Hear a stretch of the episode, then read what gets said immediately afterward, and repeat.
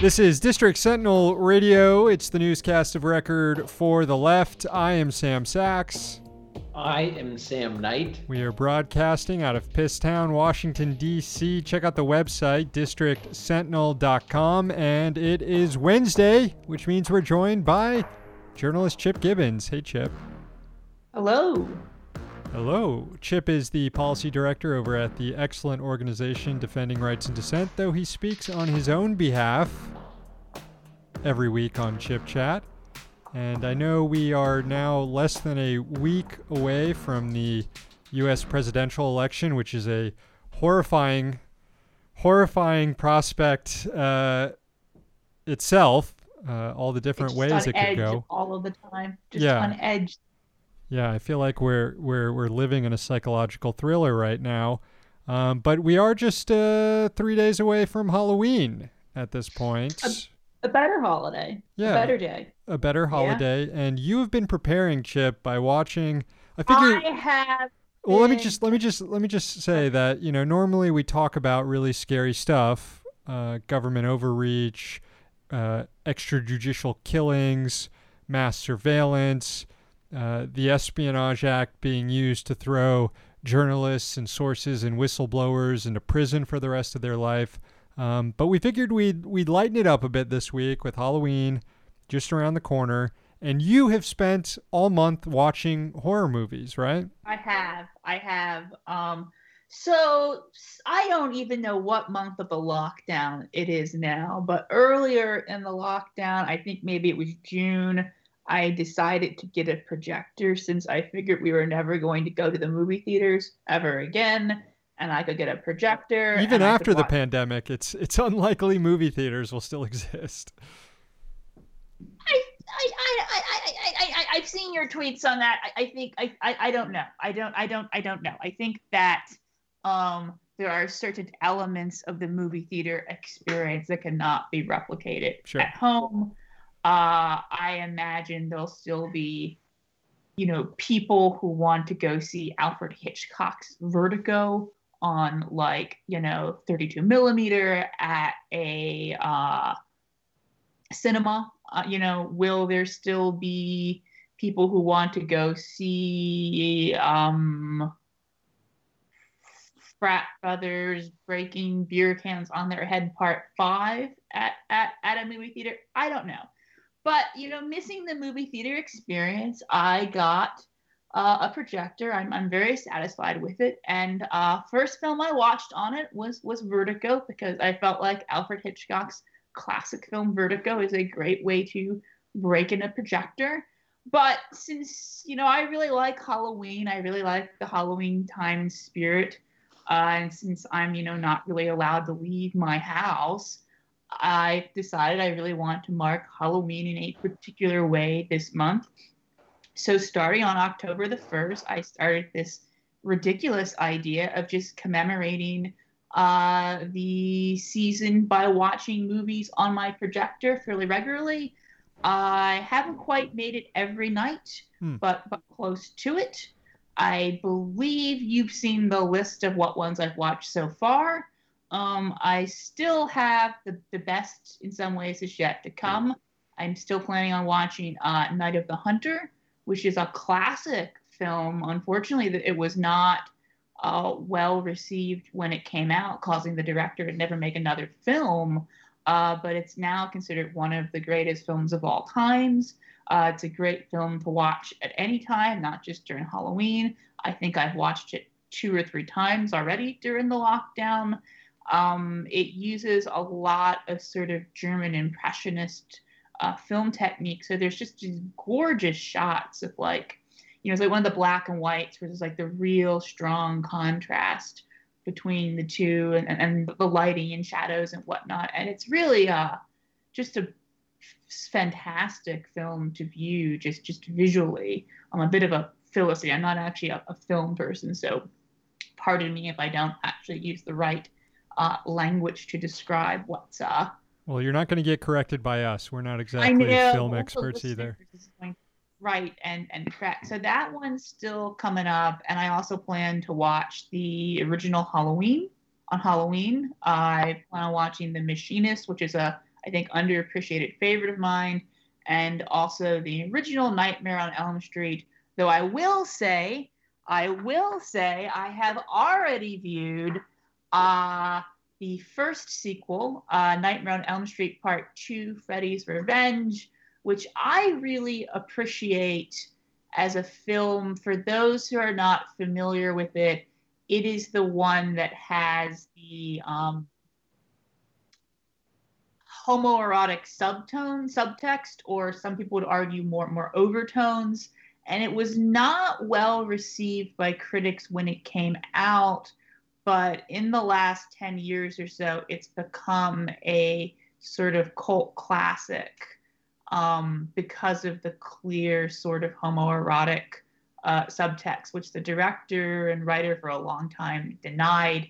Uh, the main actor in it, I believe his name is Mark Patton, uh, was really felt like the film destroyed his career because he was he was gay, but he was not openly so, and he felt like that the writer and director were really putting this sort of homoerotic stuff in there to like make him look foolish or fuck with him or or, or, or just sort of exploit him um, and that uh, that just he felt like ruined his career and he left acting afterwards. But he has hmm. since um, sort of taken delight in the fact that the second night on Elm Street has become a sort of cult classic, and, and it, it is very different um, plot wise from the other films. Like people who are familiar with Nightmare on Elm Street would know it's been a few been like a decade since I think I've seen the original one. I'm gonna watch it on Saturday, but um,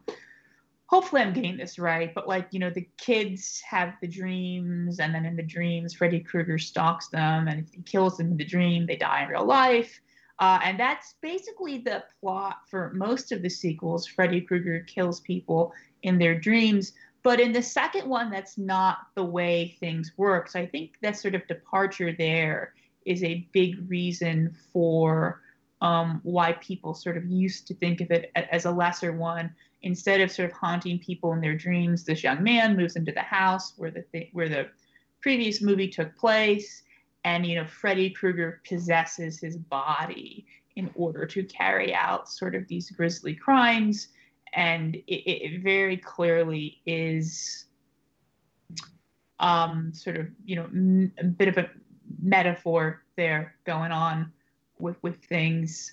Um, and I actually really like it. I, I, think it works as a standalone film. Like I think if it was not a sequel to the original Night on Elm Street and just like this random film, I think I would still really really like it. Um, I, I actually I, I would highly recommend checking it out. I think it's a pretty pretty good film. I think it's a pretty pretty good portrayal of of, of I just think it's a good film. I rec- I recommend it. What are your thoughts on the sort of uh, the the the the big budget slasher uh, classics from the '90s? Scream, I know what you did last summer. I guess those were both by Wes Craven, weren't they? I believe Wes Craven did Scream. I don't believe he did. I know what we did last summer. Uh, Wes Craven also did the original Nightmare on Elm Street. Scream is considered to be an example of sort of, of postmodernism in, in, cinema. It's it's sort of considered to be a postmodernist horror film in that it's very self-aware and self-referential in a way that is very late 90s. Uh, I haven't watched Scream as part of my film my film festival of one, I guess two, if you count my cat who likes to like sit in the way of the projector and appear in the films. Um, I do like Scream. I don't feel like the 90s were in general a terribly great time culturally. For one thing, everyone's clothes were too baggy. Uh, you know, people's clothes were too baggy. Bill Clinton was the president. Uh, just real terrible. Also, you know, uh, one of my favorite songs of, of all time is uh, Gary Numan or um, Tubeway Army's uh, Down in the Park. And it was, I believe, released in 78 or 79. And it was covered continuously throughout the 90s by like Marilyn Manson, Foo Fighter. And like, it's a brilliant, beautiful song, and all of these covers of it just make it terrible. So, you know, that to me is the ultimate metaphor for the cultural uh, wasteland that is the 90s, is these like Marilyn Manson, Foo Fighter type bands covering what is the greatest song of all times down in the park. And somehow i don't know how you fuck up down in the park but but but managing to do so. I do remember a lot of um, of critical praise for the movie The Babadook, which I did see, but um, like with a lot of movies, uh, I was too high and I don't remember any of it. Uh, like I can't even remember a single scene from the dang movie. Uh, it, was it worth it? Is that a, is that a good is that a good movie I to check out? I really liked The Babadook. I saw it on Netflix shortly after it came out in 2014 or 2015, and was I will confess uh, underwhelmed because it got a huge uh, critical acclaim. But I went back and watched it for the first time in, I guess, five or six years on October the 14th of this year. I have the dates of when I watched each of these movies in front of me because I'm that kind of a person. And I really liked it. I liked it so much I watched it a second time. Um, and I think it's a really good portrayal of grief and sort of the horror of grief and it, it, compares to me to a film that also got a lot of acclaim that I feel quite negatively about, which is the film uh, Hereditary, mm. which I'm not going to go off on, but I, sh- I, I go back and forth on whether or not the film has any redeeming qualities or not. Um, the first time I watched it, I, I almost had a panic attack, right? And I feel like any film that can like induce the feeling of like almost having a panic attack in you is is I guess in some ways you know you have to give it credit. And I did spend a lot of time thinking about it but I, I thought the ending totally destroyed the film um, on second viewing. It was just not worth watching. I did not have any of those fe- feelings. And you know I, I don't want to I want to be careful about spoilers here.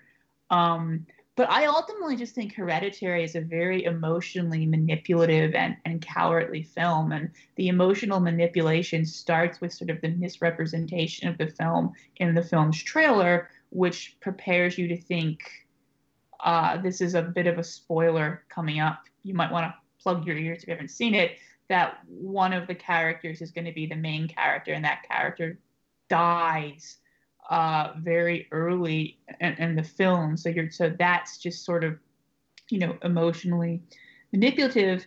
But what I ultimately felt about it is that the film sort of refuses to own up to the fact that part of the cruelty and, and terror of death is just sort of the immutable randomness of, of, of tragedy, and that there's this scene where somebody dies in, in what seems to be an accident. And, and that was really sort of an anxiety inducing for me because you know you you can imagine what you would do if you were in that situation like thinking oh if only i hadn't done this other minor thing this major thing wouldn't have happened it's like a split second thing that happens and it changes things forever and you know you, you can think about how you know, think about like like like not that a inanimate object is is comparable to human life. But think about like times you've like accidentally like broken your favorite wine glass or or something like that. It's just like a split second and it's like oh i really wish you know i could have undone that or you know a, a freak series of events. But you know instead of that you know you break a person or or that you love or care about and like they're gone forever because you didn't swerve the right way on the road or or something like that. And that's, you know, totally random. There's really nothing you can do about that. And that's to- totally, totally fear and, and, and, anxiety inducing. And I spend a lot of time um, um, meditating on on sort of the inherent randomness of tragedy and how it is, you know, that randomness and lack of control from which I think our fear here um, uh, uh, flows. I know um, I know Sigmund Freud distinguishes between uh, fear, fright, and dread. I, I, I, think says one for him is uh, comes from um, a fixation on a specific object. One comes from surprise, and then one is sort of this sort of general uh, apprehensiveness towards something either knowing, knowing or unknowable that is it is a danger, right? So I, I, I, I guess you know I, I, do think a lot about sort of the, the the the fear, if you will, of like being part of sort of the randomness of tragedy. But but then Hereditary has this ending that completely nullifies it, and you can go back and watch the whole film and everything that happens, and it has a second meaning that is just stupid and heavy-handed. And I think this is where a lot of horror films go wrong, is that they come up with these endings that try to explain everything that happened for the last, you know, hour and a half, two and a half hours, depending on, on the length of the film, and sort of summing up with this sort of, you know, all encompassing explanation like, oh, and in this scene when the window broke, it was because of this. And then when the microwave did the thing, it was that. All the same sort of, uh, all this same sort of, you know, overarching narrative everything can be be be explained. And on the one hand, these explanations are, you know, usually quite uh, ham-fisted and and dumb.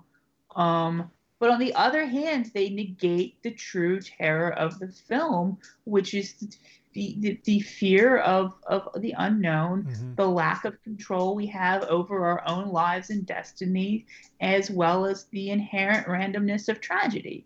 And when you sort of take away those things and have like a sinister force that like every time the window rattles is is is behind it for some sort of dumb dumb reason um you know you're you're you're you're you're sort of rendering the film impotent right? Like the real source of terror has now been nullified and negated because the film is too cowardly to truly confront that. It's willing to toy with it and manipulate it but it's not willing to ultimately allow it to be. And, and I'm, I'm not saying that all films should be incoherent messes uh, you know, um, a lack of explanation is also a sign of a bad can, can be a sign of a bad film.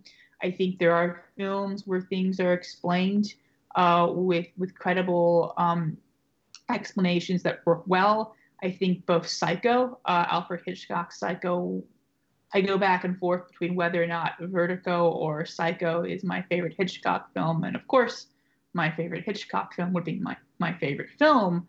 Uh, but I'm, I'm not too worried about spoilers with this one. But right, you you know that you know Norman Bates, uh, he has this sort of weird Freudian psychosexual thing going on where he murders women who he who cause him to who he feels you know sexually attracted to. That um, you know this stems from his relationship with his mother. That he finds his mother has taken a lover and fears she's going to leave him, so he poisons her he can't cope with the fact of having committed matricide. I believe the psychiatrist says in the ending dialogue, you know, matricide is one of the most unbearable crimes to live with. So he imagines the mother is, is real. And it, it, sort of goes in some ways to, I think, uh, Sigmund Freud's theory of, of fetishism, which on a, a, literal level is, is absurd and kind of sexist. I, I'm not even going to go into that but but what what what it is on a sort of a larger level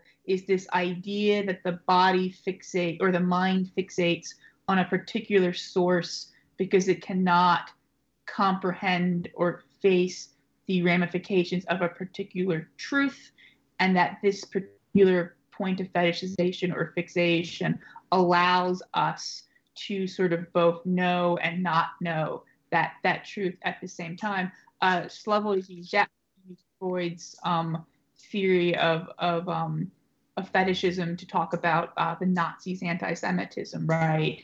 The Nazi anti-Semitic project uh, per Zizek acknowledges, you know, certain things about global capital, but then instead of saying capitalism is the problem, it puts them all on Jewish people and then sort of license anti-Semitic violence. So this sort of anti-Semitic fixation on like Jewish bankers or Jewish finance or whatever allows you to both sort of acknowledge sort of economic turmoil. And I'm not saying you have to buy this. I'm just saying that I think this is a, a good use, a good explanation of what Freud was talking about. Whereas it, it allows you to sort of acknowledge those sorts of uh, economic problems without actually acknowledging the true problem, which is capitalism.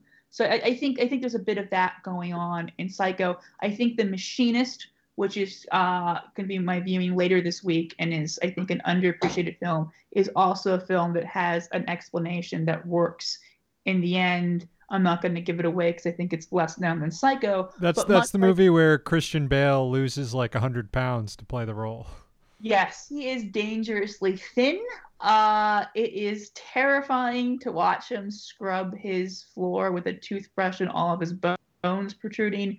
But I, I will say that, like Psycho, the ultimate explanation has something to do with memory and consciousness and repression. So I, I think these sorts of explanations that sort of rely on sort of more, I don't know, psychoanalytical experiences work better than like the shit you see on American Horror Story, where it's like all of the clowns attacking you are part of this one plot to elect this person to city council. Um, very different types of explanations. Uh, but but going back to the Babadook, I, I think the Babadook Babadook succeeds where Hereditary fails, and I think it's ultimately just a really good film. And I think it is a film that looks at sort of, you know, you know, there's a, a, a monstrous figure in it, but the real horror comes from grief. It comes from tragedy. It comes from the fact that her husband died driving her to the hospital, which is, you know, ultimately goes back to what I what I, I say about, you know, the cruelty of death, in part being from its uh, randomness. And, and I think in, in Hereditary, you know, there's there's there's two deaths mentioned, one of which the person was dying for a long time, and it was you know, I don't say planned death, but you knew it was coming. And the reaction to that is very different than sort of the death that is sudden and unexpected. So I do think randomness and, and lack of control uh, is a huge part of a good horror uh, film. Tragedy. Yeah, well, and uh, when it comes to hereditary and false advertising, it reminds me of the '90s uh, thriller uh, airplane hijacking thriller, Executive Decision, with a star-studded cast. This isn't a horror movie. Star-studded cast. What's that?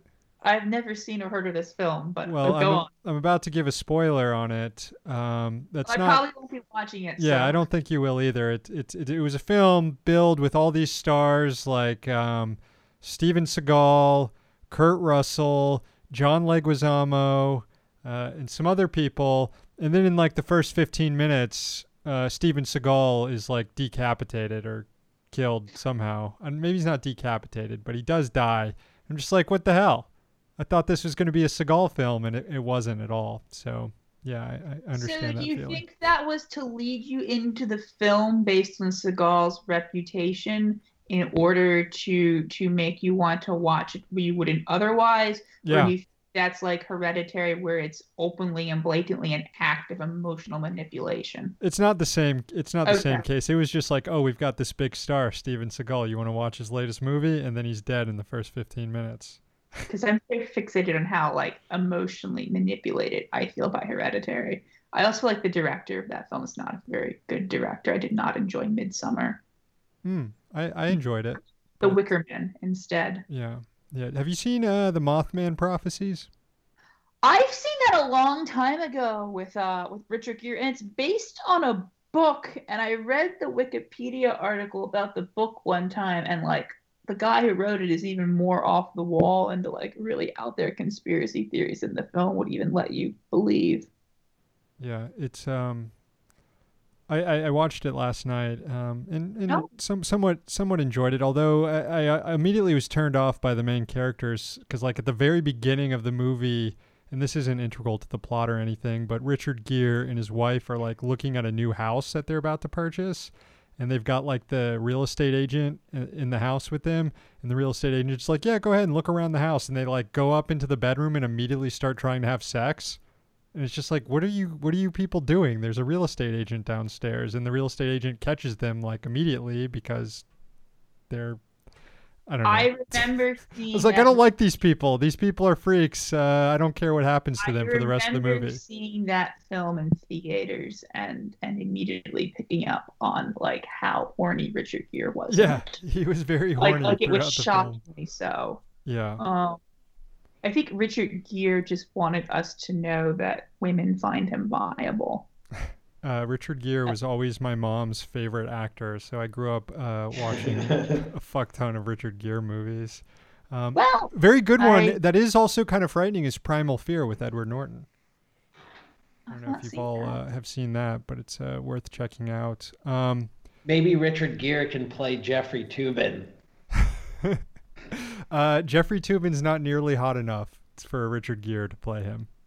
He could wear makeup. I've just thought because he's already played a horny guy who uh, does is lewd it the horny guy in all he- of his films? Yeah, now? Richard Gere is perpetually playing a horny guy. That's that's his that's his role in film, and the Well, women love it. Maybe Jeffrey Toobin is the part he was born to play. Maybe, maybe. But he's a horny guy with other people who find him viable, not someone who forgot to turn his Zoom uh, camera off. I think those are different different self images. I think I think playing Jeffrey Toobin might actually uh, negate the self image that Richard Gere is trying to uh, portray of himself as someone who has a lot of sexual intercourse with women. Well, Well- maybe he's looking for a challenge as an actor, but still wants to Hey, play someone that's you clearly have a fixation on uh, Jeffrey Toobin on your mind. Uh, we were talking about Freud. I, I wonder what a psychoanalyst would uh, would say about that. You might think traditional Freudian psychoanalyst analysis is no longer practiced, but I can actually give you several referrals for a Freudian analyst in the DC area, Sam, if you would like to do your Jeffrey Toobin problem uh, more more professionally. I am not actually trained in psychoanalysis, and thus, in the interest of ethics, have to terminate all discussions of Jeffrey Toobin with you because I lack the professional training to to adequately care for you. If if we get to the point of a Jeffrey Toobin biopic, a lot has gone wrong between now uh, and then. Um, one movie that uh, uh, that doesn't give itself away or promise. Well, I mean, I guess it, it promises to be something that it's not, but in a good way. Um, it's not on your list for this month, but Cabin in the Woods. Uh, is that a movie you've seen, Chip? I've not, but Amazon wants me to watch it. Oh, I suggest checking it out. I think. Uh, I, I do so. I I'm uh this is a real like I've been in the house too long first world problem, but like the, the number of days to Halloween are are are like dwindling and the number of films I would like to watch that are horror films are like more the number of days, so I'm feeling panic. Like, what film do I pick? I have to pick pick the right one, and of course, I can watch whatever movie whenever I want. yeah, you can extend Um, this into November. But but it, it, it then it wouldn't be part of my Halloween my Halloween film festival series though. It'd just be watching a horror film in November, and the film festival series has to have the perfect selection. Hmm. Uh, like I said, this is not a real problem. This is probably why I can give Sam uh, so many referrals for analysis. Um, um. So so I don't know if you want some final thoughts. Yeah, yeah. Let's let's let's ra- let's wrap this up. If Yes, if if you I had to have- suggest for someone who's who's looking for a horror movie for Halloween, uh, based on what you've seen this month or before this month, you know, what would you throw out there for them? So I I like a lot. I'm gonna post the full list online. Uh, it only goes up to October the 27th at this point. Um, but but I'll, I'll post the full thing October the 31st. Obviously, I'm gonna watch Halloween and the original uh, Nightmare on Elm Street on on Halloween. But in terms of films, the first film I viewed this month was an Icelandic film called Rift, uh, that is on Kanopy. I think it's also on Amazon. You can buy it from Comcast if you have Comcast, but but it is definitely available for free through through Kanopy, and it's a very interesting film. Uh, it's, it's an LGBT film. It's this this this gay couple that's broken up, and the one has moved on, has a new partner, and he gets a call from the other one in the middle of the night that he's gone up to his parents' cabin in the middle of nowhere and it's a weird sounding call and then he shows up at the cabin and and hangs around and um it's not like a slasher film or like an evil dead type film it's more more more Hitch, Hitchcockian or psychological, and I think it's an underappreciated film, and I I really recommend it.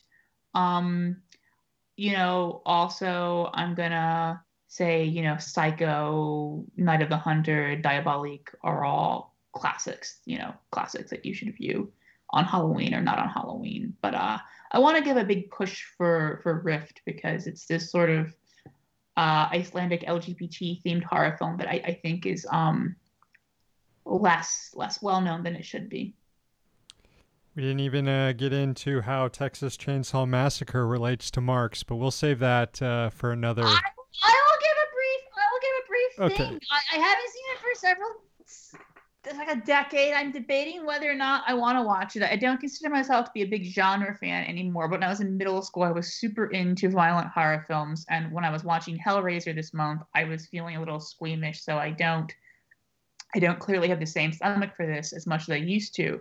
But if you go back and, and watch Texas Chainsaw Massacre, the reason why the grandfather uh, left his job at the slaughterhouse was the introduction of uh, machinery and industrialization. And he wasn't technically displaced, he left voluntarily. But if you think about it, it sort of talks about what Marx talks about, whereas, you know, capitalism reproduces itself. Uh, and through the drive to accumulate, the capitalists invest more and more in labor saving technology, thus uh, increasing the productivity of the worker, but also displacing workers and thus increasing the general uh, misery of the working class. Hmm. Well, there it is. So uh, check that one out too. I guess you're saving that one for uh, just before Halloween. You said you're closing this out I, with Halloween the original. I may watch it tonight or tomorrow. I'm not. I'm un. I was originally going to watch it, and I'm undecided if I do in fact want to go back and revisit it, or if I want to watch like Lost Boys instead the vampire film. Yeah, Kiefer Sutherland. Mm-hmm. Chip Gibbons, thanks again uh, for doing this. Check out his podcast, Still Spying, and uh, check him out every Wednesday here on District Sentinel Radio for Chip Chat.